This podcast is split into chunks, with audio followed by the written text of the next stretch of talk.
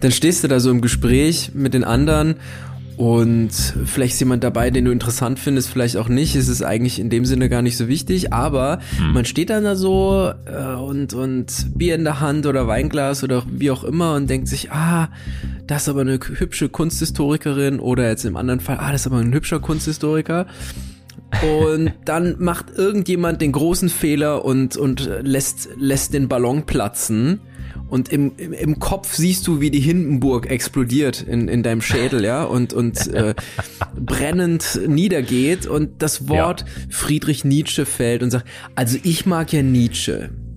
Und dann ja. verkehrt sich alles ins Negative und, und ins Schreckliche und dann, dann verliere ich einfach die Lust. Ich kann es einfach nicht mehr hören, diese, diese Nietzsche-Gier ohne Begründung, ohne dass die Leute sich wirklich dafür interessieren, sondern einfach nur, weil es so popmäßig gut ankommt. Ja. Dabei ist Nietzsche einer der langweiligeren Philosophen, finde ich. Also, oh, Max, er hat halt ein paar gute Claims rausgeballert. Ja, er hat ein paar gute Catchphrases, sozusagen philosophisches Clickbait vom Feinsten. Aber ja. also ich glaube, am Ende des Philosoph. Tages, ja, ja, also äh, wer bin ich, das zu beurteilen? Ich habe in guter alter Fugengold-Manier mir die wichtigsten Eckpunkte zusammengegoogelt, ähm, werde hier mich heute beim Lautdenken ordentlich blamieren, was dazugehört und ähm, getreu dem Übermotto dieser Episode Scheißegal. Fugis, wir wollen uns heute in eine große existenzielle Bruchstelle begeben, die in der Kunst zu finden ist, die in der Philosophie zu finden ist, die ganz viel im Leben immer wieder zu finden ist. Zwischen himmelhoch jauchzend, zu Tode betrübt und ist doch irgendwie alles scheißegal, versteckt sich der Nihilismus und der prägt unsere Sicht auf die Welt. Und darum soll es heute gehen. Siebte Staffel, wir reden über die Kunst des Lebens. Wir haben mit tollen Gästen, mit ein paar ganz guten eigenen Gedanken schon viele Bruchstellen zur Kunst des Lebens vergoldet und heute soll es eben um die Kunst des Scheiß egal gehen. Ein bisschen Nihilismus, ein bisschen Kunst und äh, wer weiß, was uns sonst noch so über den Weg läuft. Ladies and Gentlemen, es ist hoffnungslos, aber nicht ernst. Sünden, Laster, Sinnkrisen und Verfehlungen sind das Krakelle unseres Selbstbildes. Was tun mit den Rissen, die der Alltag in unsere Wunschbiografie zieht? Dem Unerwarteten, den Fauxpas und Fehler, die wir machen. Wir vergolden die Bruchstellen des Lebens mit Kultur und Kitsch, Philosophie und Pop, Hochmut und Humor wo das Schmutzige und das Heilige sich küssen, finden wir das Fugengold. Fugis, wow, heute haben wir eine dicke, fette, tiefe Bruchstelle vor uns. Nihilismus, alles scheißegal, alles Punkrock oder irgendwie doch nicht oder vielleicht wichtig oder unordentlich oder chaotisch oder naja, wo fangen wir an, Hirat? Wo fängt man an mit dem Nihilismus und dem scheißegal oder eben doch nicht egal? Lass uns doch mal irgendwie autobiografisch irgendwie ein bisschen mit dem, mit dem Leben anfangen. Oh ja. Im Zuge der Recherche zu Nihilismus und ist denn die Sache, ist das alles egal oder eben nicht egal, so ein bisschen, ja, wie wir es hier so machen, eben übers Leben auch nachgedacht. Und ähm, wir hatten über diese Lebenskalender in einer vorangegangenen Folge, in einer anderen Staffel schon mal gesprochen, aber ähm, für alle Fugis, die neu dabei sind. Das Leben ist ja extrem kurz. Das kommt einem manchmal, wenn man an so einem faden Sonntagnachmittag mit Kunsthistorikerinnen spricht, nicht so vor. Aber es ist recht kurz, ist recht knapp. Es sind eigentlich nur noch so ein paar Wochen übrig. Also als Beispiel, wenn ihr 80 werdet, habt ihr 4160 Wochen.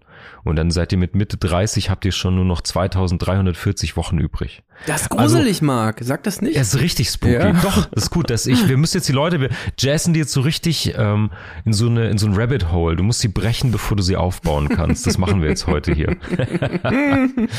okay. Also so im Schnitt haben wir jetzt noch so ein paar 2000 Wochen übrig und dann geht alles zurück zur Biomasse, will man will man sagen. Da kann ich nur auf unsere tolle Folge dieser Staffel mit Dr. Marc Benecke, dem forensischen Biologen zur Kunst des Sterbens verweisen. Oh ja, richtig. Aber naja, bevor du dann eben wieder an deinem autobiografischen Ende angelangt bist, und wir gehen jetzt mal von dieser These aus, dass man irgendwie einmal lebt, der diesen One-Shot hat. Und ähm, ja, dann kann man sich natürlich fragen, was mache ich da draus? Und wie groß bin ich denn oder wie klein bin ich denn? Ich habe mich erinnert das ist jetzt sehr kitschig, aber ich habe mich am Anfang dieser Recherche zu der Folge so ein bisschen überlegt, wann bei mir so ein Tipping Point war, weil ich habe erinnere mich an das Gefühl, ich weiß nicht, ob es dir auch so geht, als Kind fühlt man sich so wahnsinnig eingebettet in so eine Welt, die so mh, hm, die so, ja, gemütlich wirkt und wie für einen gemacht. Und ich erinnere mich noch immer, dass ich irgendwie so aus, natürlich gespeist von Liedern und, und Kindergeschichten und so, dass man immer so, auch unterm Sternzelt und so, dass man immer so dachte, ja, ja, die funkeln da so vor mich hin und die sind doch zu unserer aller Amüsement so kleine Laternen im Himmel. Und irgendwann kommt dann diese Erkenntnis so, ja, das sind irgendwie sterbende Planeten, Sterne, wie auch immer. Die meisten davon sind vielleicht schon tot, die glühen nur noch so ein bisschen und man sieht das Licht und aber man distanziert sich so von so einem urromantischen Laternenhimmelzelt und das ist so ein bisschen beispielgebend für zumindest meinen Sündenfall Vertreibung aus dem Kindesparadies, dass du so denkst, ja, es ist alles so gemütlich und eng doch irgendwie für uns gemacht und damit ja auch für einen gemacht und deswegen ist man selber ja auch wichtig und ist eingebettet und hat sozusagen einen Sinn. Und es verliert sich und ich habe mich erinnert an diese Sternenhimmel-Kitsch-Moment, den ich jetzt hier gerade offenbart habe. Gab es bei dir auch so ein Moment, wo du so abgefallen bist? Auf jeden Fall, aber ich muss kurz bei deinem Bild bleiben, weil ich das total ja. faszinierend finde und noch nie so beobachtet habe. Auch wenn das so einfach klingt, finde ich gar nicht, dass es einfach ist. Denn ja, auch ich fühle jetzt so nach, wenn ich zurück überlege, dass man in so, wie du gesagt hast, in einer für sich eingerichteten Welt lebt als Kind. Und ja.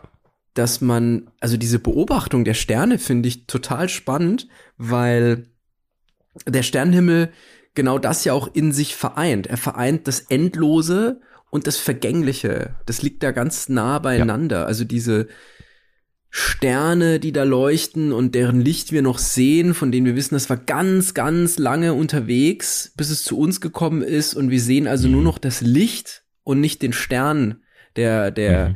der mhm. eigentlich da ist. Das ist fast schon eine, eine Frage nach philosophischen Folien, die man hat. Also sehen mhm. wir den Stern oder sehen wir das Licht? Weil wir sagen ja, wir sehen die mhm. Sterne. Wir sagen nicht, wir sehen die Lichter von Sternen, die vergangen sind oder ja. so. Und dann ja. haben wir also diesen endlosen Himmel, das endlose Universum und dann dieses Licht, was aber genau zeigt, das ist alles Vergangenheit. Und das als Bild dafür, dass man älter wird und begreift, Moment mal, das ist gar nicht dieser schöne, gemütliche Sternenhimmel, sondern das ist irgendwas, was mit Vergehen zu tun hat. Mhm, ist mhm. an und sich Unendlichkeit und so. Ja. Richtig, genau. Ist eigentlich ein krasser Gedanke. Ich glaube, mein erster Brecher war ein Gedanke, den ich schon sehr früh hatte. Also das muss, vielleicht war das sogar noch Kindergartenzeit, möglicherweise, also also späteste Zeitpunkt, wo es hätte sein können, ist die zweite Klasse. Das weiß ich noch, weil ich noch weiß, in welcher Wohnung wir da gelebt haben und wir sind dann umgezogen und da hatte ich den Gedanken schon. Und der geht folgendermaßen, ich konnte mir einfach nicht vorstellen, was wäre, wenn, also ausgehend vom Planeten Erde, die Erde nicht da wäre, okay, dann wäre das Sonnensystem. Wenn das nicht da wäre, dann wäre irgendwie jetzt mit dem Wissen, was Interstellares, damals halt das All einfach. Und ja. dann, wenn das All nicht wäre, was wäre denn da dahinter? Und diese Unvorstellbarkeit, was denn wäre, wenn nichts wäre, das war für mich ein Moment, wo ich irgendwie kapiert habe, dass, ja. dass irgendwas nicht ganz in Ordnung ist, tatsächlich. Ja. Und, oder. Ja, in, de, in deinem System, in deinem gedanklichen Konstrukt, richtig, in genau. der Wahrnehmung natürlich. Also ja. es ist eine Frage nach, genau, nach subjektiver Wahrnehmung und nach objektiver Gegebenheit. Das ist eigentlich eine ontologische Frage. Ist etwas mhm. von sich aus da? Es ist Gott gegeben sozusagen, was auch immer Gott dann ersatzweise auch sein mag für, für mhm. jeden. Aber das war so ein bisschen mein Punkt, wo ich irgendwie festgestellt habe, ich kann mir nicht vorstellen, dass nichts ist. Ja. Und das war und das ein guter, irritierend. Das ist ein guter Punkt, ja, das ist ein guter Punkt. Da kann man nämlich, oder da kann ich mit meiner Überlegung zum Eingang so als ein paar Folien auf den Tisch knallen, so gedanklich. Mhm. Ähm, da kann man gut dran anknüpfen, so. Also, das ist ja einmal die Verortung der eigenen Existenz. Mhm, so ein hilfreiches Bild, so, so eine riesige Kamerafahrt, Zoom out, so Ende Man in Black, man erinnert sich, äh, artig und Naja, und dann kannst du natürlich noch drüber nachdenken, dass es auch ein Wimpernschlag ist. Deswegen habe ich diese Wochen reingebracht, mhm, so weil mhm. nicht nur du wirst vergehen, ziemlich sicher wird die ganze Menschheit aufhören zu existieren, damit alles, was wir aktuell für wichtig halten, von Bausparverträgen über endlose Rockstars bis hin zu Monografien, die man abfassen muss oder ähnlichem. Und irgendwann wird vielleicht sogar das Universum erkalten und es wird sich nichts mehr rühren und es wird nichts mehr da sein. Und wenn man diese, wie du es auch gerade schon beschrieben hast, diese Erkenntnis hat von dieser Größe und dieser Unwichtigkeit sozusagen, dann geht es um den Moment der Reaktion und der Auseinandersetzung. Und dann kann man sagen, man wird depressiv oder es ist alles sinnlos oder man geht ins Negative, in nihilistischen Kontext rein oder so. Oder man kann, und vielleicht so ein erster, ein erster Schnipsel Gold, den diskutieren wir nachher bestimmt noch mehr, oder es kann dich befreien. Befreien im Sinne von, okay, natürlich sind die Dinge, die dir heute wichtig und lieb sind, auch nicht mehr da oder irrelevant, aber genauso alles, jeder Fail, jeder Herzschmerz, jeder Fuck-up, jede Blamage wird absolut vergessen sein und mhm. zwar in rasend kurzer Zeit. Ähm, alle Helden, alle Vorbilder, alle Erzfeinde sind genauso weg. Und im Grunde bleibt dann ja nur das Leben so als individuelle Erfahrung. Also mhm. ein kurzer Rausch übrig. Also das Jetzt, was zählt. Mhm. Essen, Trinken, Sex, Musik, Podcasts, Fugengold. Ähm, Gut, Fugengold so, wird bleiben. Da, das stimmt. Das stimmt, das habe ich vergessen, tut mir leid. Wir werden auf die nächste Satellitenplakette aufgespielt und dann in die Unendlichkeit davon driften. Ähm, naja, und dann, wenn du, das ist sozusagen diese eine, ich glaube, diese eigene Verortung ein bisschen und das Thema ist es dann sinnlos oder sinnvoll oder frei oder dann kommt man ja ganz schnell dahin, dass es vielleicht keine Regeln gibt oder man sich eigene Regeln machen sollte für die eigene Existenz und die eigene Sinnstiftung oder so. Also man, wenn es jetzt sozusagen keine Grundprinzipien gibt, die, die anhalten oder so, dann kriegst du ja diese Freiheit und kannst sie eben auch selbst gestalten. Also der Sinn ist ja, indem man ihn sich selbst schafft sozusagen. Das hat man schon ein paar Mal mh, hm, besprochen. Und ich finde, das ist gerade in der jetzigen Zeit ein, vielleicht auch ein der Gedanke, weil wir im großen Ganzen alle eine absolut kurze Zeit koexistieren sozusagen. Und im mhm. Grunde, ich nehme jetzt mal alle sozioökonomischen, politischen Unterschiede, die extrem wichtig sind im täglichen Leben raus, sondern so auf einer philosophischen, großen, gedanklichen Ebene natürlich alle irgendwie das gleiche Schicksal haben oder so. Und ich finde, das hat was sehr Einendes.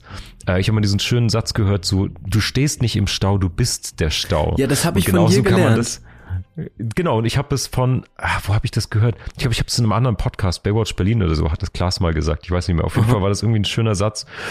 Und äh, das lässt sich auch auf das große Ganze, also du bist nicht im Universum, du bist so Teil davon, weißt du? Und das lässt sich auf alles übertragen, glaube ich. Also ist das nicht irgendwie ein riesen Spielplatz, den du vielleicht nutzen willst für Vergnügungen, für Freude, für Hilfe, für all das, was du eben daraus machst sozusagen. Und ich glaube, das ist so jetzt mal viel zu groß, natürlich angefangen, gigantische Bruchstellen aufgerissen, aber das ist doch vielleicht eine gute, gute paar Eingangsrisse, um in dieses Thema reinzuflutschen so ein bisschen. Also mit all dem im Nacken kannst du sagen, ja, ist doch scheißegal, dann mache ich halt gar nichts ähm, oder fuck it. Oder du sagst halt, naja, okay, dann macht mich das extrem frei und ich gebe mich den schönen, wichtigen, guten Sachen hin, sozusagen. Ja, ja, und das ist unbedingt wichtig, weil wir haben jetzt ein bisschen über Nietzsche hergezogen am Anfang der Folge, aber das ist ja, ja das, das, was kommt in seiner noch viel mehr jetzt. Ja, genau, das Bashing geht hat erst äh, wird noch wird noch kommen, aber ich möchte gleich vorweg auch eine Lanze brechen für das Gute in seinem Werk.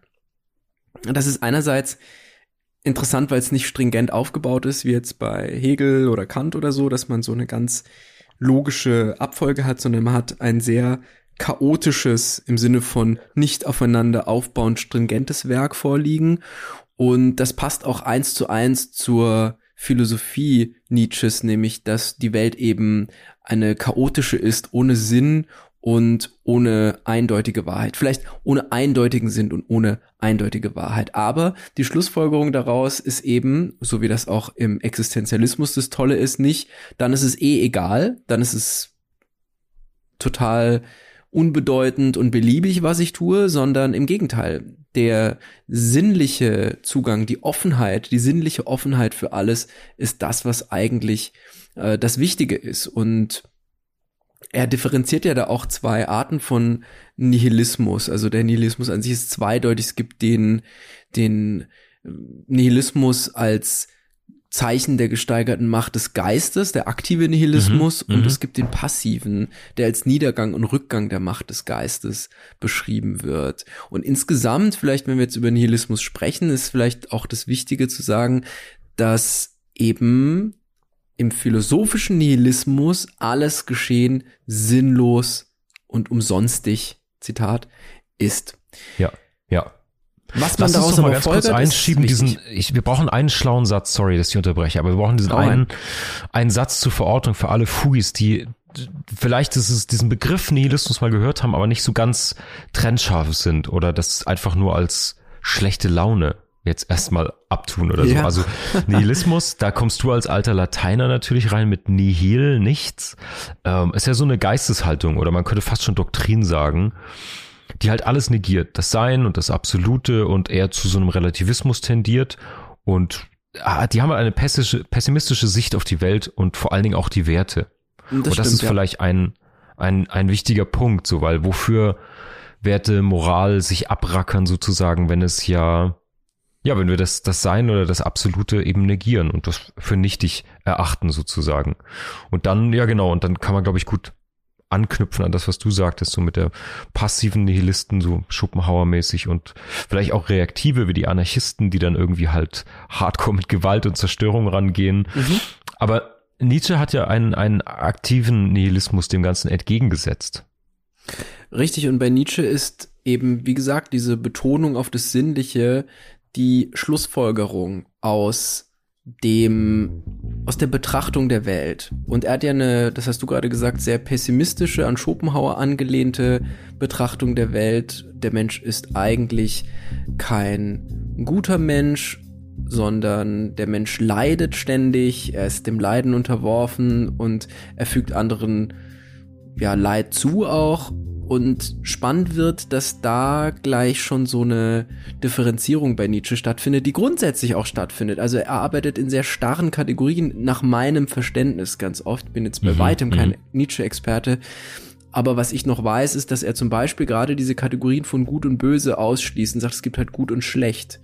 Denn es mhm. gibt Menschen, die eben sich selbst verbessern wollen und das zu Ungunsten anderer. Das ist aber eben mhm. nichts Böses, sondern einfach nur ein schlechter Outcome der dann dabei rumkommt. Genau, genau. Und böse ist das, ist das Werturteil. Und wenn du die, die Werte negierst sozusagen, richtig. dann gibt es eben wieder nur kontextsituativ, individuell, ja. Ja, und ja. sein Anliegen ist ja, die alle Werte zu überkommen. Also die Moral der letzten zu seiner Zeit dann fast 3000 Jahre zu überholen und auch die Moral der Kirche, die ja großen Einfluss hatte, aber auch die Werte der Aufklärung, eben zu überholen und einen, einen Menschen zu formen, der den jetzigen Menschen überholt hat. Das ist ja dieser Begriff des Übermenschen, Übermensch. der dann ja tatsächlich fälschlicherweise von den Nationalsozialisten auch für sich vereinnahmt wurde. Und man muss ja auch dazu sagen, dass die Person Nietzsches auch interessant, der hat ja in alle Richtungen ausgeteilt. Es gibt ja beispielsweise auch viel Kritik an,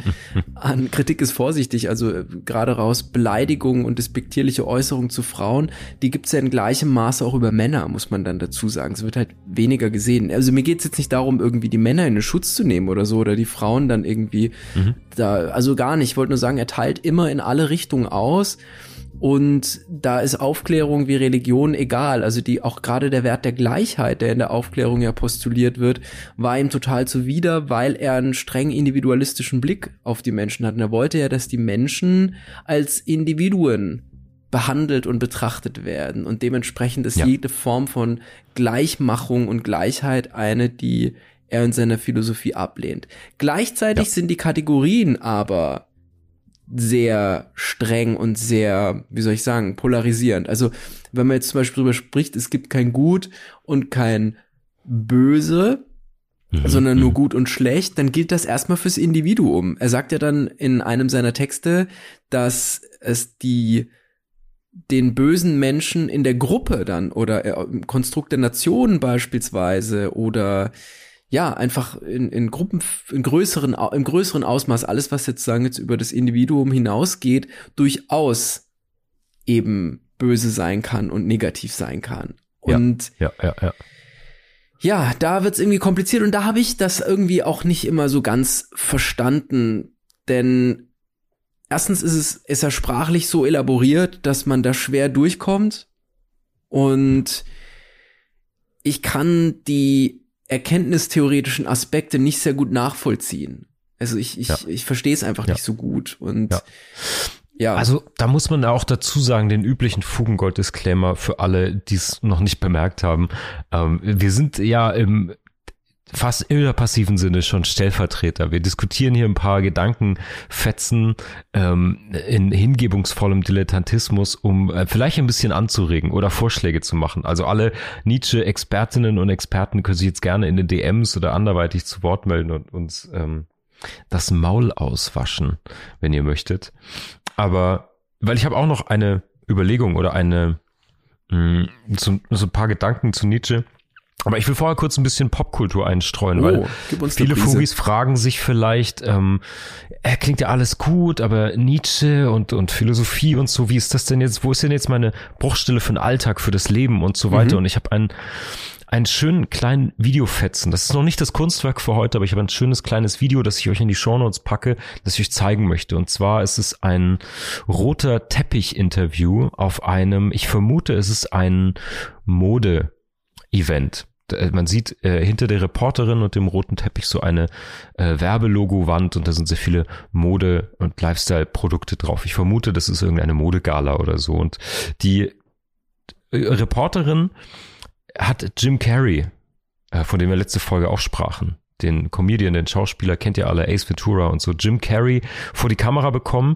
Und ich weiß nicht genau, wie alt das Video ist, aber es gab in Jim Carreys Karriere so einen Moment, wo er so seine Popularität so ein bisschen, ich weiß nicht, ob er sie verdammt hat, aber sehr viel reflektiert hat über seine Rolle, über sein, sein Schaffen, auch mit seiner eigenen psychischen Gesundheit immer wieder gerungen hat. Und das war, ich vermute so um die Zeit rum, wo er diese Andy Kaufman Filme gemacht hat und wo er anfing oder schon gemalt hat. Er ist, er malt auch viel ähm, und ja, widmet sich jetzt irgendwie anderen künstlerischen Ausdrucksformen so. Anyway, er steht auf diesem Red Carpet Interview und die Interviewerin denkt sich, ach super, Jim Carrey, der wird was Witziges sagen, zieht ihn vors Mic und dieser Ausschnitt dauert nur anderthalb Minuten, aber man sieht, wie sie absolut verzweifelt in die Kamera schaut und sich umschaut, weil sie gar nicht weiß, was sie sagen soll, weil Jim Carrey so einen nihilistischen Anfall hat. Okay. Und er wendet sich direkt an den Zuseher, er schaut ganz manisch in die Kamera und spricht zu ihr immer wieder kurz und meint so, hey, ich bin heute nur da, weil ich auf das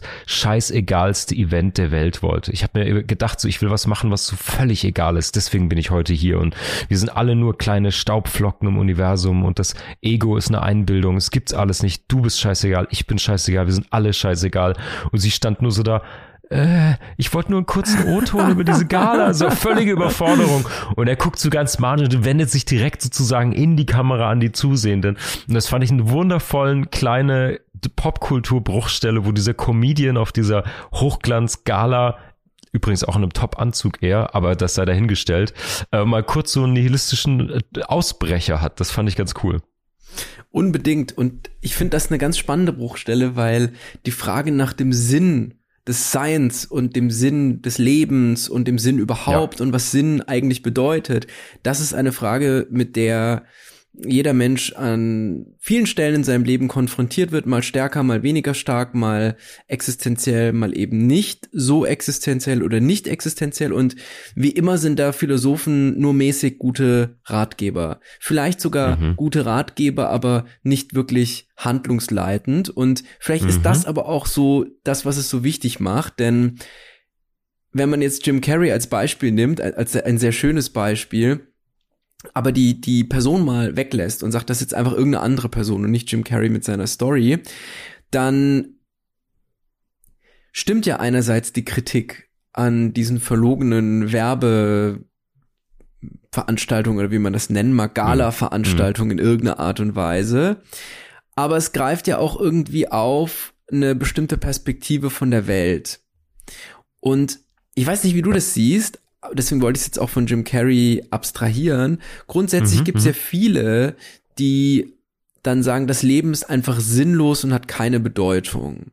Es ist ja im Nihilismus ähnlich. Das Postulat ist so, aber wie gesagt, die, das, was draus gemacht wird, ist was ganz anderes. Ja. Das macht, wie gesagt, ja der ja. Existenzialismus auch, sagt ja auch, das Leben ist eigentlich, nicht eigentlich, das Leben ist grundsätzlich sinnlos. Und ich finde, das greift immer so ein bisschen kurz, denn damit macht man sich so einfach. Ich hatte immer ein Problem damit zu sagen, na ja, wenn man also alle Seinsfolien ablehnt, warum braucht man dann noch eine Erklärung dafür? Denn zu sagen, das Leben sei sinnlos, ist ja ein Modus der Seinssuche. Und das muss man mhm. sich mindestens als Prämisse eingestehen. Nun kann man natürlich sagen, ja. gut, man braucht für jede Philosophie Prämissen. Aber wenn es um die Absenz von allem geht, also wenn man sagt, es gibt einfach gar keinen Sinn, man ist einfach hier und man ist in einer Phase, was auch immer das bedeutet, ist man immer damit beschäftigt, ein Sinnkonstrukt herzustellen. Und ich sag gleich vorweg, mhm. ich bin grundsätzlich sehr offen, was philosophische Strömungen angeht. Also ich kann mit ontologischen Ansätzen genauso wie mit konstruktivistischen Ansätzen sehr gut, sehr gut leben. Ich musste mhm. nicht irgendwie mhm. auf einen Nenner bringen, meine pubertäre Phase von das, das eine ist das Richtige und die anderen sind alle Kacke, das, die ist lange vorbei, aber wie ist das denn bei dir? Wie siehst du das denn? Also würdest du sagen, das Leben ist komplett sinnlos? Und wenn ja, was macht man draus? Was ist da dein, deine Perspektive dazu? Ähm, naja, also um, um das nicht in diesen philosophischen Kategorien abzuhandeln. Ähm, die Frage, äh, die dahinter steht, ist ja, wo du diesen Sinn suchst. Also ich glaube, man mhm. kann sich, es ist für mich und ich glaube für sehr, sehr viele andere Menschen gar nicht auszuhalten, ähm, diese Frage A nicht zu stellen oder B mit Ja, es ist komplett sinnlos ähm, zu beantworten oder es dabei zu belassen. Ähm, natürlich gibt es so pubertäre Rotwein-geschwängerte Phasen, wo man mit der Existenz hadert und so, die sind extrem wichtig und die können einen, glaube ich, zu jedem biografischen Zeitpunkt wieder einholen. Oft ja durch äußere Konflikte oder äußere große Veränderungen her herbeigeführt sozusagen, dass du dir dann wieder Fragen stellst über die eigene Existenz, das große Ganze und so weiter. Mhm. Und dann wird's eben immer interessant und ich glaube, es geht vielen ähnlich, dass man diesen, ähm, diese Sinnlosigkeit nicht als Antwort auf sich beruhen lässt und dann sucht man eben woanders. Und das ist ähm, für mich persönlich natürlich in dem Kreieren von Sinn und das ist eigentlich die Kurve, die wir gleich zur Kunst erst mhm, mhm. schlagen, sozusagen, dass sie der Prozess selbst einen Sinn zu finden beziehungsweise sich zu erschaffen und den dann auch möglichst positiv, was auch immer das bedeutet, je nach Kontext zu gestalten, das ist natürlich eine Aufgabe. Und das geht aber in einer Gleichzeitigkeit mit dem Bewusstsein, dass dieser Sinn von außen eben nicht da ist. Mhm. Dass du auf so einen Klumpen Dreck durchs Nichts in die Unendlichkeit ballerst, so. Ähm, und ja, das ist so eine, das ist so eine Gleichzeitigkeit, die irgendwie auszuhalten ist, wenn man irgendwie das in sich selbst findet, zu sagt, okay, dann basteln wir uns halt einen Sinn durch so ganz rituelle, tribale, ums Feuer tanzen und zusammen mitsaufen Momente, egal wie man die ja, jetzt ja. heute inszeniert, aber das ist eine gute, gute Chance, über die ich jetzt mal stolpern will. Ähm, noch ein Gedanke zu Nietzsche. Natürlich all Disclaimer. Ich habe überhaupt gar keine Ahnung, sondern was gelesen, Two Cents dazu entwickelt oder Five Cents. Ich weiß nie, wie der. Mir ist aufgefallen in den alten Folgen hier, dass wir uns nie einigen können, ob man seine Five Cents oder seine Two Cents dazu gibt. ich weiß gar nicht. Ich glaube, ich habe das durcheinander gebracht an irgendeiner Stelle. Ich weiß es nicht. Doch, doch, du hast ich damit ange angefangen. Ja. Und ich fand diesen Spruch so schön und die Beschreibung oder diese Redewendung und ja. ich habe dann glaube ich mal five mal two cents gesagt. Ja, ich weiß es auch nicht mehr. Du hast mich völlig rausgebracht. Was ist denn dein Favorit? Willst du lieber zwei oder lieber fünf geben? Tja, das ist die große Frage. Lass uns sieben sagen. Sieben? Meine seven, Meine seven Cent. Cent. Dann ja. ist es so eine, so eine Halballiteration. Ja. Ja. Und so eine Sinead O'Connor Referenz. Fantastisch. Okay. Also zurück zum Friedel. Ähm, ich habe diesen Moment gelesen und einen Vortrag dazu mal gehört und das ist ein spannendes Momentum, was vielleicht in dieser Bruchstelle selber anfängt, ausgelöst durch einen internen Struggle oder einen Moment, der eben so eine existenzielle Frage auslöst. Was ist denn, wenn etwas dein Glauben oder dein Glaubenssatz oder in dem Vortrag wo ich es hörte, der war auf Englisch, was Belief System, also eine Art Glaubenssystem, mhm. ähm, entweder herausfordert oder sogar widerlegt. Das ist eine ganz große Bruchstelle in jedem Leben. Egal welcher Glaubenssatz oder welches Glaubenssystem das in dem Fall ist. Das kann in romantischen Verstrickungen sein, wo du ein bestimmtes Glaubenssystem hast. Das kann in ganz klassisch religiösen Sachen sein, aber auch irgendwie autobiografischen Momenten. Und wenn so ein Glaubenssystem zusammenbricht, ist es ja an sich schon sozusagen fast traumatisch für denjenigen, der das erlebt. Unbedingt, ja. Aber viel fataler ist noch, dass im schlimmsten Fall natürlich dein Glaube an Glaubenssysteme zusammenbricht. Wenn du sagst, na, wenn das nicht funktioniert, mhm. kann ich mich ja entweder in das nächstmögliche Glaubenssystem, Belief System reinflüchten, aber vielleicht erlebst du den Moment, wo das keinen Sinn mehr macht, sozusagen. Mhm. Und dann ist da eine, ein großes Vakuum, sozusagen. Und dann bist du auf, ja, prickligem Terrain, würde ich sagen. Ähm, weil solche Systeme sind ja eine, eine schutzgebende Struktur irgendwie für uns.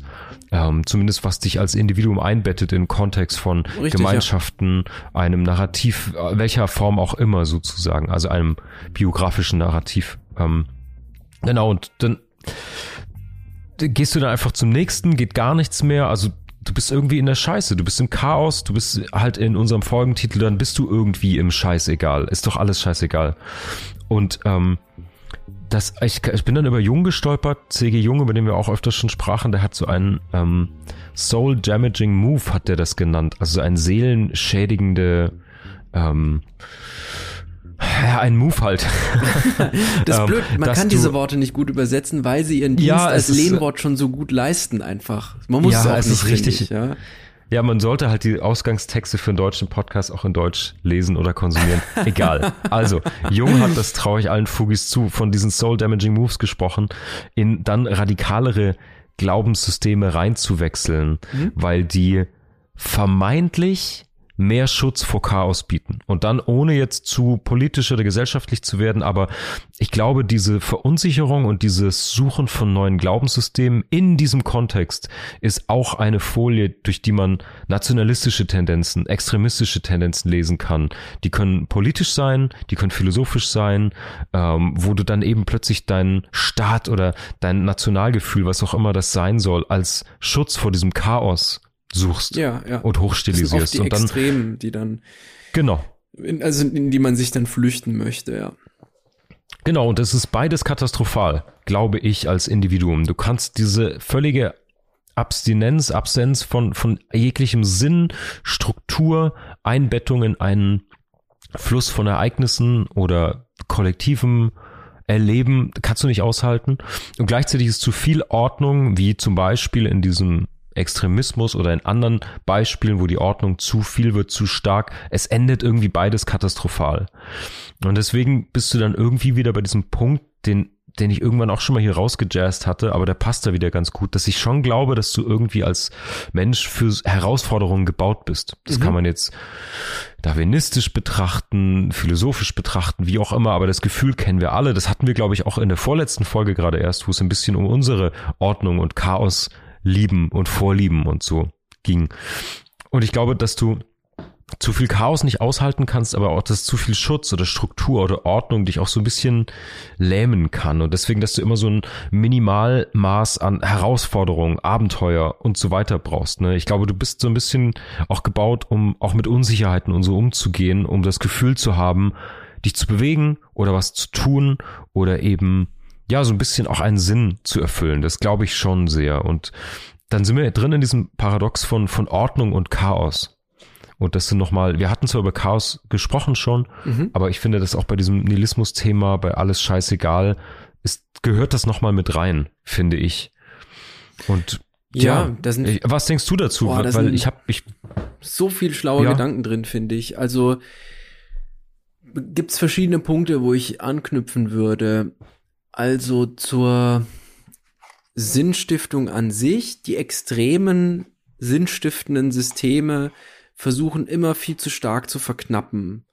Und darin Und liegt ja oft auch ihre, genau richtig, ihre, ihr Extremes. Also komplexe ja. Sachverhalte sollen möglichst, möglichst runtergebrochen werden auf ganz einfache Statuten, die dann aber für alle gelten sollen und vor allem andere ganz stark exkludieren.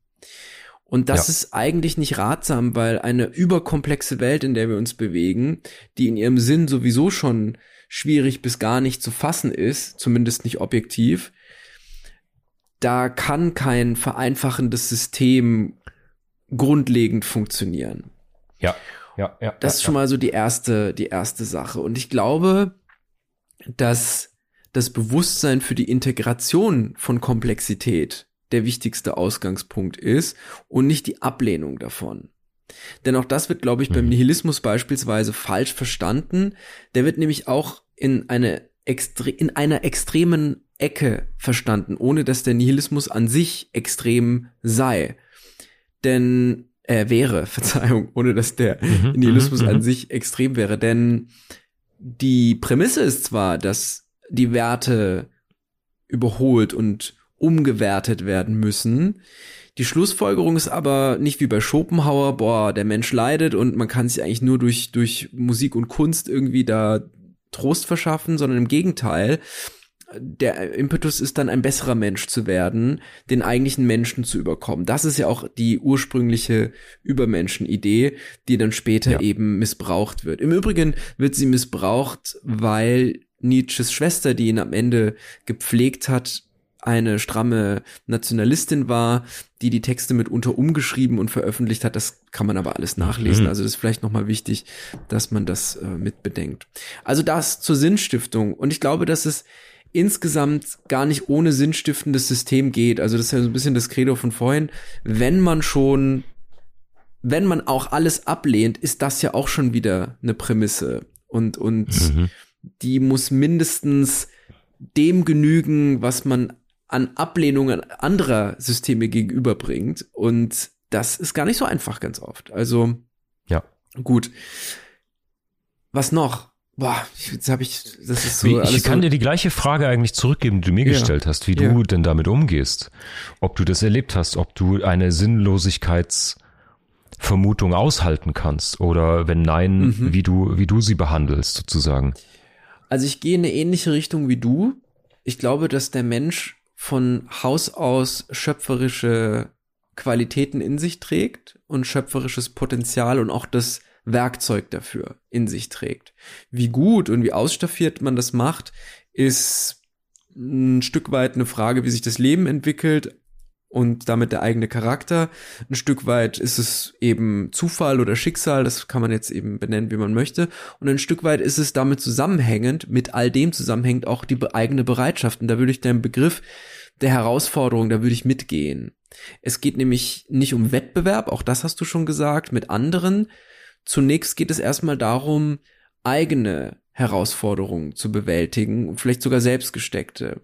Und da steckt, finde ich, sehr viel Sinn drin. Für mich ist es eher so, dass es nach meiner Vorstellung, nach meinen Setzungen ein Überangebot an Sinn gibt. Das Leben ist also nicht sinnlos, sondern gerade heraus das mhm. Gegenteil. Das Leben ist so übervoll von Sinn einfach, dass es uns vielleicht sinnvoll, sinnlos erscheinen mag an der einen oder anderen Stelle, weil wir einen Verlust erleiden beispielsweise oder unsere, unser Weltbild ins Wanken gerät, weil man den Glauben verliert, auch an, an Kollektive, an die Menschheit oder was auch immer wenn man eben Grausamkeiten beobachtet oder selbst erlebt. Ich glaube aber auch, so schwierig das jetzt klingt, dass das auch Sinn ist. Das ist dann wiederum kein ja. guter Sinn oder sonst was, aber es ist eine gewisse Form von Sinnstiftung und den Überblick darin zu behalten und sein eigenes System zu finden, ist schwierig. Und auch da ist erstaunlicherweise, das ist wieder eine der Aspekte, die bei Nietzsche interessant sind, ist Nietzsche ein guter Ratgeber, denn aus seinem Verständnis ist der Mensch eben vergänglich auch im Sinne seiner, seiner kulturell-historischen Prägung. Also wir sind ein Produkt unserer Zeit und deren Umstände und Denkweisen. Er analysiert ja da auch sehr viel die Wissenschaften, unter anderem auch die Naturwissenschaften und so weiter. Und er ist sehr stark auch von Darwin beeinflusst in, in seinem Biologismus und so weiter. Aber all das ist vergänglich. Es wird ein anderes System kommen, das das ersetzt und, und, und. Nur die Moral nimmt er halt als Konstante, die über die Zeit eben durch Aufklärung, Religion und so weiter immer neu kodiert worden ist. Aber auch das soll grundsätzlich überholt werden. Und mhm. insofern ist ein guter Ratgeber nicht nur wegen dem Individualistischen und dass man seine schöpferischen Kräfte nutzt und etwas draus macht, jetzt in der sehr positiven Lesart von Nietzsche, sondern er ist auch dahingehend interessant, dass man sagen kann, es ist ein System, das Überangebot der Welt zu verstehen. Und deswegen meinte ich ja, also ich manchmal bin ich bei ontologischen Vorstellungen und denke, naja, das muss eigentlich schon sein. Und denke ich, nein, aber die konstruktivistischen Aspekte sind interessant. Ich hatte eine Zeit lang, fand ich den Existenzialismus spannend, weil er eben eine ganz, haben wir ausgiebig besprochen, interessante Art und Weise hat, aus Sinnlosigkeit wieder was Produktives zu machen und und und. Und das Bewusstsein davon, dass auch das vergänglich ist und dass darin aber nichts Schlechtes oder Böses liegt, äh, sondern eben eine Unbegreifbarkeit, das ist für mich wichtig. Ich sage ja nicht, dass es deswegen ja, einfacher ja. wird.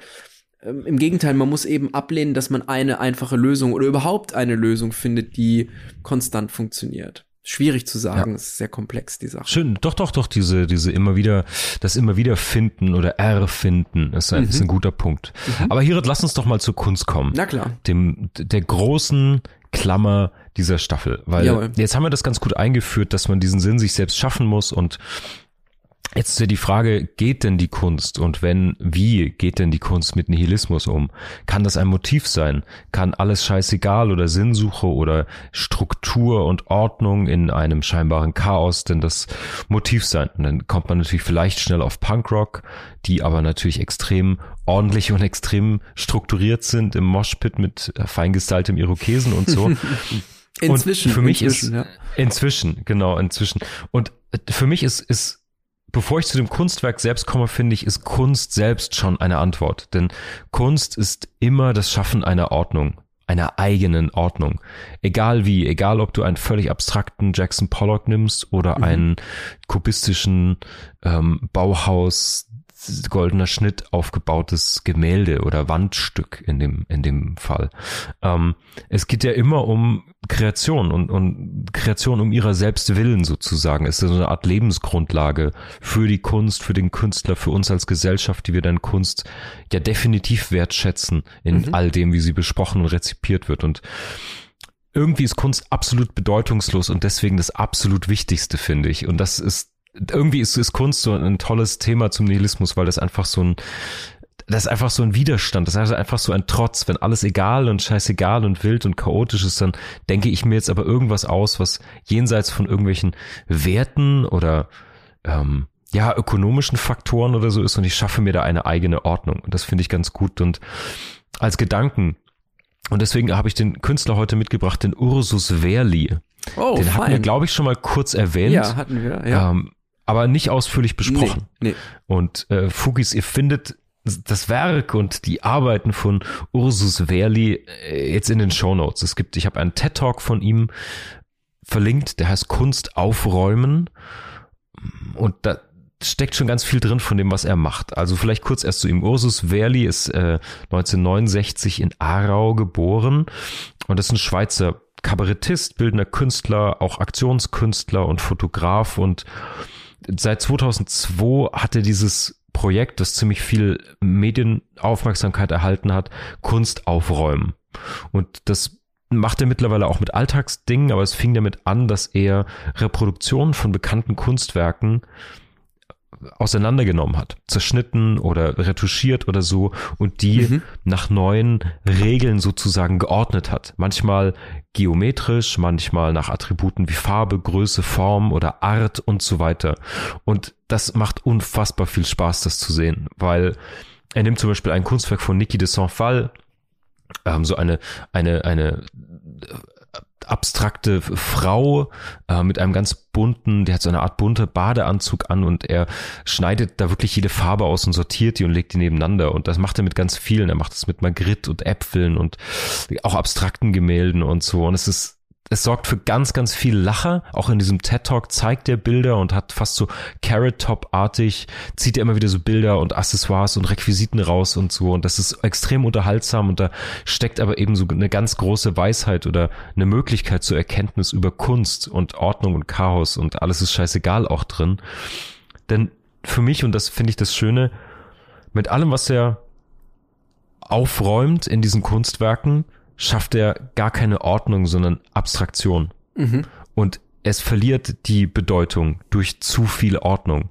Also die Bilder, die er zerschneidet, zerlegt und in eine Ordnung bringt, sind gar nicht als Kunstwerk wiederzuerkennen, sondern es sieht aus wie ein Balkendiagramm oder mhm. ein, ein sortiertes Mise en place in der Küche oder ich weiß nicht, wie das aussieht. Das kann jeder Fugi und jede Fugi sich selbst ein Bild machen davon. Aber ich finde das extrem spannend und extrem guten Move von ihm. Ähm, einfach zu sagen, diesen Ausdruck sortiert er und bringt absichtlich mal so eine nicht nicht intendierte Ordnung da rein, nach seinem eigenen Ermessen, was das dann natürlich wieder selbst zu einer Kunstperformance macht. Aber das fand ich ein sehr schönes Bild zu den Gedanken, wie viel Ordnung oder Unordnung man denn braucht, um Sinn zu finden. Und er macht das mit vielen Sachen. Das ganz bekannt ist so eine Schale Pommes mit Ketchup und Mayo, die er sortiert hat. Er hat einen ganzen Parkplatz aufgeräumt und gefilmt. Und er hat unter anderem, weil wir den eben erwähnt haben, auch sehr, sehr schön, er hat ein Jackson Pollock Gemälde, der wirklich auf sehr großen Formaten einfach ganz wilde Farbspritzer übereinander geworfen hat. Und in diesem TED Talk, glaube ich, kommt das auch vor. Er zieht so ein Pollock, er zeigt dann immer das Original und ich dachte super, als ich das sah, so, okay, wie räumt er denn jetzt den auf, wo du nichts ausschneiden kannst? Und da kommt sein Genie dann auch wieder durch, dann sagt er, ja, er hat das Radikale aufgeräumt und hat die Farbe zurück in die Farbdosen gemacht, in die Farbeimer und seine Aufräumaktion zu Pollock sind dann so acht sortierte Farbeimer, die wieder verschlossen sind sozusagen. Also wirklich sehr, sehr viel Humor auch drin und aber gleichzeitig tiefgründig. Äh, fand ich ganz, ganz toll. Ursus Verli, äh, kunstaufräumen.ch ist die Seite. Da kann man sich mehr Sachen anschauen. Ja, ganz toll. Also eine ganz spannende Frage im Zusammenhang mit diesem Künstler ist, dass man den ja kennt aus dem Netz, aber es gab eine Zeit lang auch irgendwie, ja, so Families, die diese Bücher gekauft haben, in ja. denen dann aufgeräumt wurde. Und wenn ich mich richtig erinnere, ist das so, dass links dann immer das Originalbild ist und rechts das aufgeräumte. Ja. ja. Und das ist ja unglaublich kurios und spannend und man will eigentlich immer schon das nächste und das nächste und das nächste. Und das ist schon ein interessanter Aspekt, dass man so eine Gier danach hat, wie würde, wie würde das denn aufgeräumt aussehen? Das kann jetzt nun natürlich auch ein bisschen ein Spezifikum von mir sein. Ich fand das nämlich natürlich immer total cool, aber natürlich ist es auch irgendwie schrecklich, ne? Es hat ja so ein ganz, etwas ganz Schreckliches in sich, die, so ein Pollock-Gemälde wieder zurück in die, in die Farbeimer zu bringen, ist ja eine unglaublich, ein unglaublich destruktiver Akt. Es geht ja quasi ja, rückwärts den Weg. Ja? ist gut, ist so frech. Antischöpferisch irgendwie. Ja. Und gleichzeitig ja. genau, wie du sagst, es ist frech und referiert genau darauf, wie, wie schlimm das ist.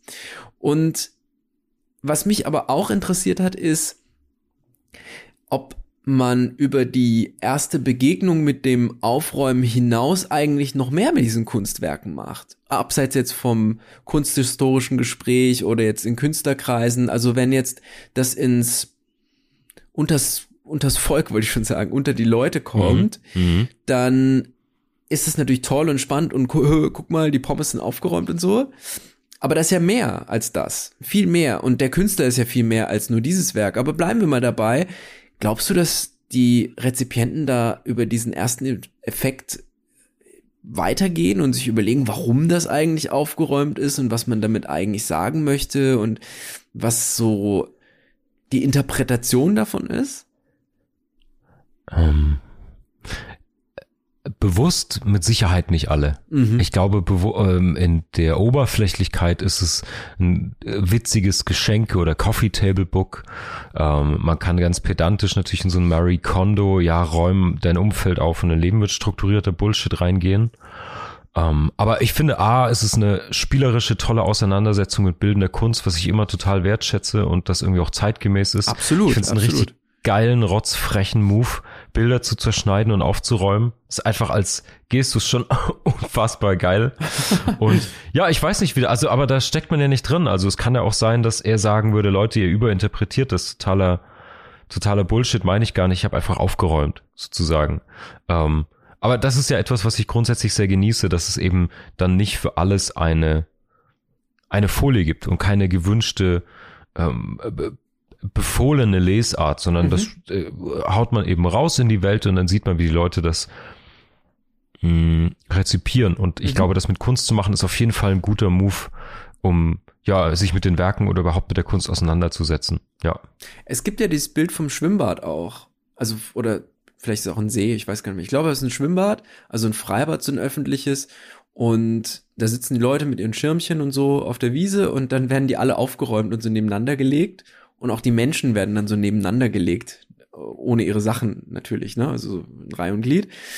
Und für mich war das immer, also wie du es schon gesagt hast, total frech. Man muss irgendwie unweigerlich auch schmunzeln und vielleicht sogar lachen. Und gleichzeitig ist ja so ein Schrecken in dem, was daraus geworden ist. Denn das, man kann ja fragen, was davon ist jetzt die Kunst? Ist die Kunst, dass die aufgeräumte Variante oder ist die Kunst das, was vorher schon da war und wird durch das Aufräumen überhaupt erst zu einer solchen Mhm. gemacht irgendwie? Also, Mhm, mhm. und auch diese Begriffe von Chaos und Ordnung, also das Aufgeräumte erweckt den Eindruck, als sei das, was vorher da gewesen ist, chaotisch, so wie die Suppe. Ich glaube, da gibt es so eine Buchstabensuppe, die dann Ja. auch so aussortiert wird. Und Ja. was ist denn jetzt, also diese Buchstabensuppe, das macht man ja interessanterweise auch als Kind ganz oft, dass man die dann rausnimmt und so hinlegt, aber aus ganz anderen Gründen, ja. Und, und äh, man bringt ja nicht notwendigerweise eine Ordnung rein, sondern man übt eine Ordnung nach, zum Beispiel das Alphabet oder will sehen, wie diese Buchstaben aussehen oder, oder, oder, bis es langweilig wird. Und wenn man dann so ein Gericht hat, was eigentlich perfekt ist, sozusagen, so eine Nudelsuppe oder diese Buchstabensuppe ist es ja, äh, ist dann perfekt. Und die wird dann total imperfekt und, und dysfunktional. Sie wird so entkleidet und Mhm. gezwungen durch eine Ordnung, die gar keinen Sinn macht, wie du ja auch schon gesagt hast. Und das finde ich total interessant, auch diesen grundgegensätzlichen Aspekt, den das Ganze evoziert. Ist schon irgendwie echt abgefahren. Ich glaube, wenn man jetzt Verli mit seinem, mit seinem künstlerischen Övre besprechen wollte, Mhm. Ähm, und es gar nicht so sehr um die Bruchstelle dieser Folge mit Scheißegal und Nihilismus gehen würde, dann wäre natürlich das in sich eine total spannende Bruchstelle. Was passiert zu dem Zeitpunkt? Und da ist die Suppe eigentlich genau dieser Übergangsmove. Natürlich Campbells Tomato und Buchstabensuppe, Warhol-Zitat und so, klar. Mhm. Aber das dann eben aus der Kunst rauszunehmen. Und das ist ja plötzlich ein ganz anderer Move. Eine Schale Pommes aufzuräumen ist ein ganz, ist sozusagen die gleiche Handlung, aber ein völlig anderer Move, weil es kein Kunstwerk mehr ist, sondern ein Alltagsgegenstand. Also da könnte man jetzt sehr lange, glaube ich, reingehen und diskutieren. Ähm, wir sind fast bei einer Stunde, deswegen ich will unbedingt dein Kunstwerk noch hören. Aber das ist ja was, worüber Ja. die Fugis vielleicht mal nachdenken können. Was denn da genau passiert? Das ist nämlich irgendwie, das ist etwas, was mir sehr, sehr gut gefällt, wenn Künstler einen Zugang haben, einen bestimmten Move, eine Idee, einen,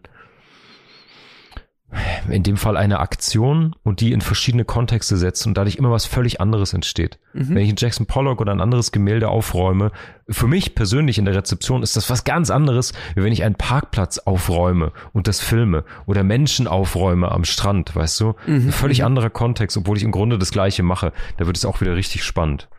Ja. Absolut, ja, könnte ich nicht mehr zustimmen, tatsächlich. Ja. Schön. Aber Ja. Rally, geil, geil, geil. Reinziehen, Fugis, was hast du uns mitgebracht? Ich habe heute einen Roman mitgebracht. Und einen Mhm. Roman, der mir sehr am Herzen liegt und den ich glaube ich, glaube ich auch schon mal erwähnt habe, wahrscheinlich erwähnt habe, aber nicht in dem Kontext besprochen habe mit dir zusammen, in dem wir es jetzt besprechen werden. Und zwar geht es um, Achtung, halte ich fest, Irritation, Jack London, der Seewolf, The Seawolf im Oha. Englischen. Habe ich noch nicht gelesen. Jack London ist ja bekannt für seine Abenteuerromane. Und ich habe als mm, Junge, als junger Boy, als Kind irgendwann mal einen Roman von Jack London gelesen. Ich glaube, Wolfsblut heißt der. Bin mir gar nicht mehr ganz sicher Mhm. Mhm. und fand das ganz, ganz toll und hatte da so das erste Mal die Möglichkeit, äh, bei Jack London reinzuschauen. Und mein, ich weiß noch, mein Vater und meine Mutter kannten den beide, hatte, hatten auch schon als Jugendliche Jack London gelesen, so, aber eher so als Schmöker quasi, so als interessante Mhm. Lektüre und so aus dem, mehr als Genre als als Literatur wahrgenommen. So, Ja. ohne das jetzt despektierlich zu meinen.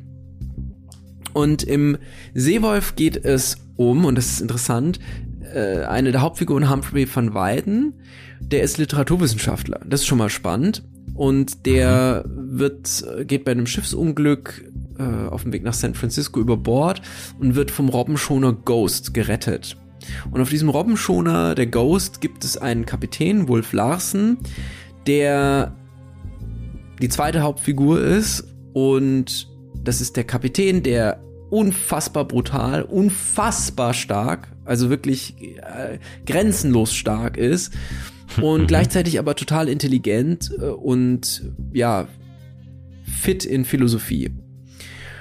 Und dieser Wolf Larsen, der, der ist quasi so eine Art Tyrann auf diesem Schiff Und das lässt er die Mannschaft ordentlich spüren und unter anderem eben auch den gestrandeten, gestrandet sage ich schon, den an Bord geholten Humphrey van Weyden. Und der demütigt ihn, lässt ihn als Küchenjungen arbeiten und Humphrey van Weyden hat halt überhaupt keine seemännischen Kenntnisse. Das ist quasi so ein Dandy, wenn du so willst, ja, der, der also überhaupt gar nicht sich da irgendwie zurechtfinden kann. Und ist aber ein Intellektueller. Und darüber finden die beiden eine Schnittstelle und fangen an miteinander zu reden und so weiter, obwohl Wolf Larsen gleichzeitig total brutal ist. Aber sie können diese Form von Brutalität und auch die Haltung Larsens und Van Weidens auf einer intellektuellen Ebene, auch in Abhängigkeit von den Dingen, die auf dem Schiff da passieren und den, dem Terror, dem Terror, den der Kapitän da ausübt, können die besprechen. Mhm. Und Hinzu kommt eine dritte Hauptfigur, Maud Brewster, auch eine Schiffbrüchige, in die sich dann von beiden verliebt und die auch äh, total gebildet ist und beide müssen aber, also Larsen und Brewster, äh Quatsch, Larsen, von Weiden und Brewster müssen beide auf dem Schiff bleiben. Mhm. Und Larsen, jetzt kommt eigentlich der interessante Teil, dieser Kapitän ist, das wusste ich damals nicht, hab's aber später herausgefunden, ist eine Figur, die den nietzscheanischen Übermenschen repräsentieren soll, nach einem Verständnis von Jack mhm. London und der nihilistische Werte pflegt auf seine eigene Art und Weise. Er sagt beispielsweise, dass der Mensch einfach nur, und jetzt wird's sozialdarwinistisch, ein Stück Gärstoff ist. Also einfach nur Materie, die so vor sich hin gärt. Also da steckt dieses ja, Abwertende schon drin und dass alles sinnlos ist und ähm, er disst dann auch die ganze Zeit den Van Weiden, dass der eigentlich quasi total die falschen Prämissen hat, vom Leben nichts verstanden hat, weil er noch nie auf, auf seinen eigenen Füßen stehen konnte. Und mhm. also, ja, er zieht ihn dann auch so ein bisschen. Der wird dann später sogar Steuermann der Van Weiden, also er findet sich in dieser Welt dann auf diesem Schiff auch irgendwie zurecht und überkommt dann diese Ideologie Larsens, der später dann Hirntumor hat und ja, also ich will jetzt hier nicht nicht nicht zu viel spoilern, aber sein letztes mhm. Wort geht auch in diese Gärstoffrichtung tatsächlich und zeigt eben, dass der nietzscheanische Übermensch eben nicht bestehen kann, sondern dass der irgendwie mhm. beeindruckend ist, aber von Van Weiden und seinem, seine, seiner humanistischen Ausbildung überholt wird. Und das ist ganz toll dargestellt. Man kann das Buch auch einfach als Abenteuerroman lesen und sagen, okay, das ist halt einfach, mhm, der Larsen mhm. ist so ein ganz brutaler Kapitän, der eben versagt am Ende und der einfach immer das tut, was er für sich für wichtig hält und in gewisser Weise auch so ein bisschen sadistisch ist, wenn er anderen dabei zusieht, wie sie ums Überleben kämpfen und der eben sagt, naja, das, also Altruismus ist eigentlich Blödsinn, ja, das ist einfach nur so ein Konstrukt und Unsterblichkeit ist sentimentaler Scheiß und es gibt halt eben nur Materie und biologische Materie, vor allem der Rest ist scheißegal. Ist eine sehr extreme Auslegung von, von, vom Nietzscheanischen Übermenschen, mhm, den man sich mhm. auch anders lesen kann, aber mh, mm, es ist spannend, wie sozusagen auf diesem Schiff zwei Repräsentanten oder drei Repräsentantinnen bestimmter philosophischer Systeme sich bekriegen tatsächlich und was der Outcome dabei ist und wie der bewertet wird, ist echt toll. Also ein ganz, ganz spannendes Buch. Es gibt eine ganz, ganz bekannte Szene in diesem Buch, da präsentiert Larsen seine körperliche Kraft auf so eine ganz einfache Art und Weise, indem er so eine Kartoffel in der blanken Hand komplett zerquetscht einfach. Und äh, die ist irgendwie so ein bisschen in die Filmgeschichte eingegangen. Also, okay. Das, es gibt diese, diesen Filmausschnitt gibt es irgendwie ganz häufig. Das wird, wird oft auch irgendwie anzitiert und so. Interessant. Also. Mega. Ja. Richtig, richtig schönes Stück Kunst mitgebracht. Ähm, ich mag das sehr, wenn man schlaue Bücher auf zwei Arten lesen kann. Wenn du sagst, ja. hey, wir bieten einen unterhaltsamen Zugang wo du sagst, hey, es hat vielleicht auch einen Wert, sich einfach unter Unterhaltungsaspekten damit auseinanderzusetzen und die tieferen Ebenen sacken dann irgendwann durch und es eben trotzdem so ein, ein Fundament hat, dass man da sozusagen näher dahinter ja. schauen kann. Das mag ich sehr, sehr gerne. Das ist richtig gut. Und um vielleicht ja. hier noch eine kleine Lanze zu brechen, der Roman ist 1904 erschienen und mhm. entwirft eine äußerst moderne Frauenfigur für seine Zeit. Also die Maud Brewster ist tatsächlich, ja, in gewisser Weise ist sie von Weiden gleichgestellt und entwirft auch ein sehr sentimentales Männerbild, was für die Zeit ungewöhnlich ist. Also mhm.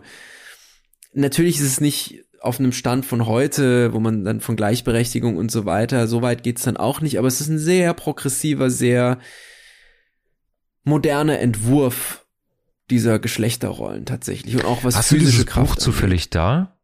Bei mir im Regal irgendwo müsste es stehen in irgendeinem, ja. Ich glaube schon. Ach, du hast es leider gerade nicht vorliegen. Ich liebe nee. ja immer erste Sätze von Büchern. Ja. Ich bin also, immer ein, ein großer Freund von ersten Sätzen in Büchern. Äh, ich erinnere mich zumindest, dass der erste Satz, ich habe das nämlich auch ganz oft als Hörbuch gehört dann noch, da in der Schulzeit vor allem, da gibt's eine Version, die von Ben Becker heißt da, ne, glaube ich, äh, dem Schauspieler, gelesen wird. Ben und der, Becker. Genau, richtig, ja. Der liest das ganz toll, finde ich. Und ja. das beginnt, glaube ich, mit, mit dem Ich-Erzähler, also Humphrey von Weiden, mhm. der noch auf dem Schiff sich befindet, das dann eben sinken wird und der beschreibt, glaube ich, die, die Gesellschaft, diese Dandy-Gesellschaft, in der er sich da bewegt. Es ist so ein bisschen so eine mhm. etwas rudimentärere Form, wie man sie vielleicht auch bei Kracht finden würde, so. Aber ja, äh, hm, ich habe es leider jetzt gerade cool. nicht zur Hand. Ja. ja, alles gut, alles gut. Aber das ist ja schon mal, ähm, das beschreibt das ja schon mal. Bin mhm. ich sehr gespannt. Und dann äh, packen wir natürlich auch in die Show Notes. Finde ich, finde ich sehr, sehr gut. Ja.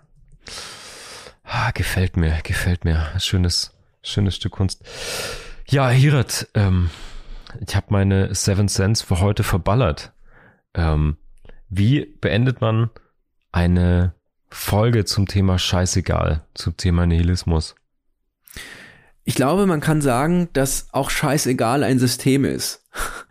Und ja. dass man nicht umhin kommt, ein Sinnstiftungssystem zu finden. Und auch die Ablehnung anderer Systeme oder die Infragestellung allen Seins führt immer dazu, dass es eine Konstruktion oder eine Rekonstruktion ist ein System. Ja, richtig, ja. genau. Ob das System gut ist, ob es funktional ist, ob es sinnstiftend in, in graduellen Stufen ist, das sei alles mal dahingestellt, aber mhm. am Ende kommt man nicht umhin. Und scheißegal sollte meiner Meinung nach am Ende immer etwas Produktives erzeugen. Und mhm. auch da kann man sich vielleicht Nietzsches Biografie, ja, wie soll man sagen, handlungsleitend ist zu viel, aber kann man sich mal angucken, der aus, aus einer, aus seiner tiefsten Erschöpfung eigentlich seine, seine große Kraft findet. Und das ist jetzt immer so leicht gesagt, wenn es uns gut geht. Aber, mhm. naja, es ist ja auch nicht schlecht, wenn es uns gut geht. Das ist ja auch erstmal in Ordnung. Man sollte eben gucken, dass man, dass man auch nicht zu dekadent wird mit seinem Scheißegal. Das wollte ich eigentlich sagen. Dass man nicht vergisst, ja, das dass man, dass man die Freiheit hat, dass einem Dinge scheißegal sind. Ja, hundertprozentig. Und ich glaube, was du da sagst, das ist auch schön. Ähm, es ist ein guter Moment, sich damit auseinanderzusetzen, wenn es dir gut geht. Weil Richtig, wenn ja. du in der, in dieser Bruchstelle drin bist, ist es manchmal gar nicht so trivial. Nun gut, Fugis. Entweder sagt ihr jetzt richtig gut oder war scheißegal, dann haben wir irgendwie auf beide Arten diese Folge gut erfüllt. Ich würde sagen, wir sind nächste Woche wieder für euch da. Wir haben nächste Woche einen tollen Gast für euch. Wir verraten oh ja. noch nicht, wer es ist, aber es wird wieder um Kunst gehen, um das Kunstsammeln und ähm, ja, ich freue mich sehr drauf. Und ansonsten habt eine fantastisch scheißegale Woche. Wir hören uns hier nächsten Sonntag wieder. Bleibt geschmeidig. Für diese Woche. Wir hoffen, wir können einige Bruchstellen für dich vergolden. Schicke uns gerne deine Fragen und Gedanken per E-Mail oder DM. Wenn dir unser Podcast gefällt, kannst du auch Patreon unterstützen. Mehr Gold gibt es auf www.fugengold.de. Und überall, wo es gute Podcasts gibt. Cheerio, Fugis! Der Kultur- und Wissenspodcast Fugengold wird produziert vom Sweet Spot Studio.